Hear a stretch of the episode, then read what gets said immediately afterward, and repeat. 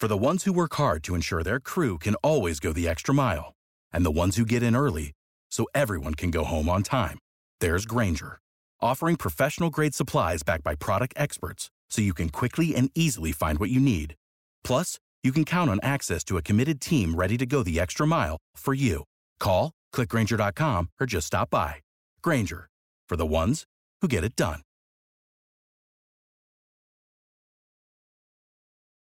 U.S. Representative Andrew Clyde wants to use an upcoming appropriations bill to cut funding for Willis, Manhattan DA Alvin Bragg, and Special Counsel Jack Smith. Now, Fani Willis, we told you about this a day or two ago. Willis indicted Trump last week for conspiring to overturn the results of the state's 2020 presidential election.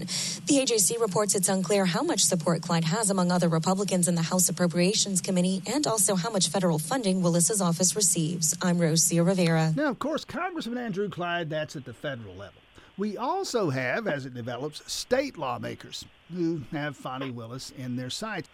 State Senate Majority Leader Steve Gooch, to be precise, talking about, among other things, an effort to reprimand the DA and investigate her activities in her pursuit of Donald Trump and the others. Joining us now from Lumpkin County, God's country, up there in Dahlonega, Senate Majority Leader Steve Gooch, Republican Gooch. Mr. Gooch, thanks for your time this morning. Hey, good morning, Tim. It's great to be with you, and I am coming from God's country up here in Dahlonega, North Georgia. It's 68 degrees and beautiful skies this morning. And you see that big blue moon from overnight last night, a full moon out there. That was amazing, wasn't it? That was awesome. Indeed. All right, the issues with Fani Willis, what's this about?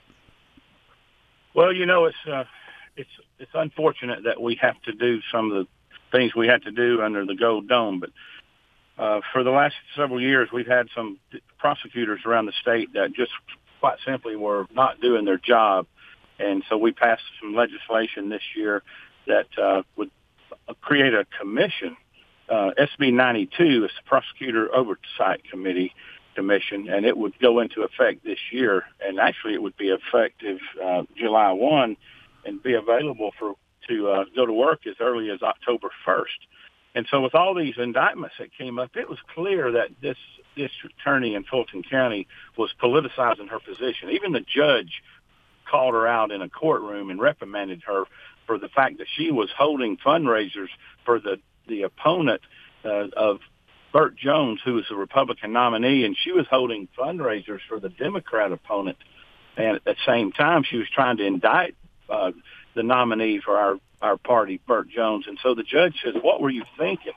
And so she was sorry, Tim, I've got my son watching.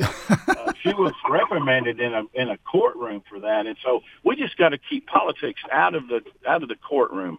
And so the Senate has been working diligently for several years now on these kinds of issues. We have other prosecutors in the state that aren't doing their job, and we have to make sure that they keep politics out of the courtroom, make sure people have a fair trial. Now, you understand, Senator, your critics would say you're putting politics into this. If I were Fani Willis sitting here talking to you this morning, I would say, no, sir, Mr. Trump allegedly at least violated the law. I have to pursue alleged violations of the law. You're the one, you and these Republicans, you rascally Republicans, y'all are the ones who are injecting politics into this.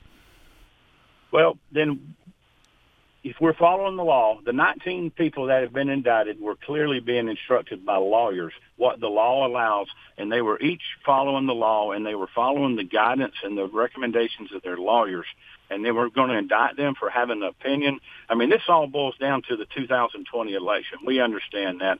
People around the state, even this week in the AJC, 61% of Republicans polled said that they do not believe that election was done fairly. They still believe there was fraud in the 2020 presidential election. The people in this state are upset. They are up in arms, and they're seeing this district attorney using her power and her authority and state tax dollars to go after Republicans that are just trying to do their job. And I don't think it's right to do that, and I think that in the end, our people that are in these positions that are being indicted will be cleared. They will be acquitted of those charges, and then we'll be able to point our fingers back at this system and say, look, this lady was using her position of authority for political reasons, and this has got to stop. Meantime, what you're calling for, if I understand correctly here, Senate Majority Leader Steve Gooch, you're talking about at least the possibility of legislative hearings to investigate what you say and what you're saying this morning, the allegations that she used her position in a political fashion. What might hearings look like? What would you look into? What would we look for coming out of hearings? Sure. So that was one idea that was tossed to us by someone that said, why can't we have hearings? The problem with hearings in the Georgia Senate, unlike Washington, the Georgia Senate does not have the subpoena power like Congress has in Washington, D.C. And so our powers in the General Assembly are very limited.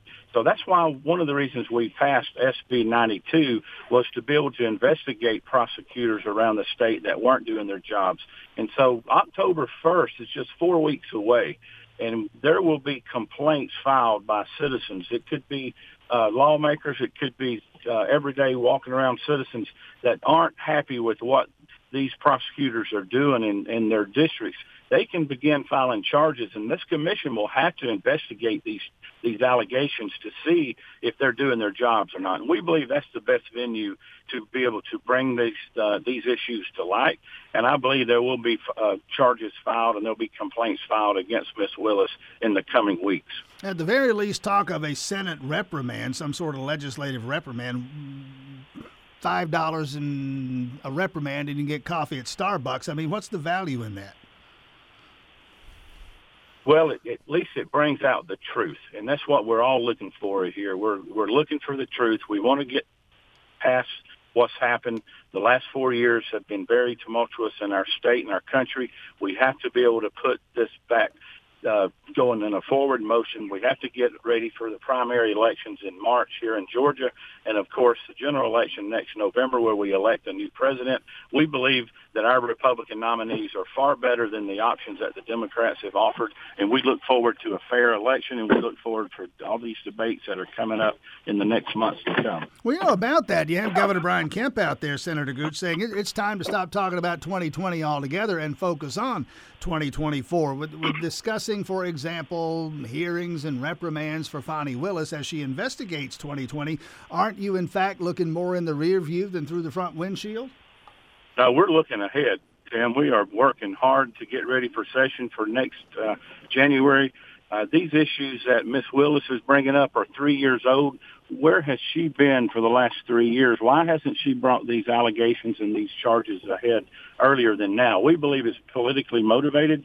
She staged a lot of this to go right before the next primary election. In fact, she's calling for these trials to begin in March.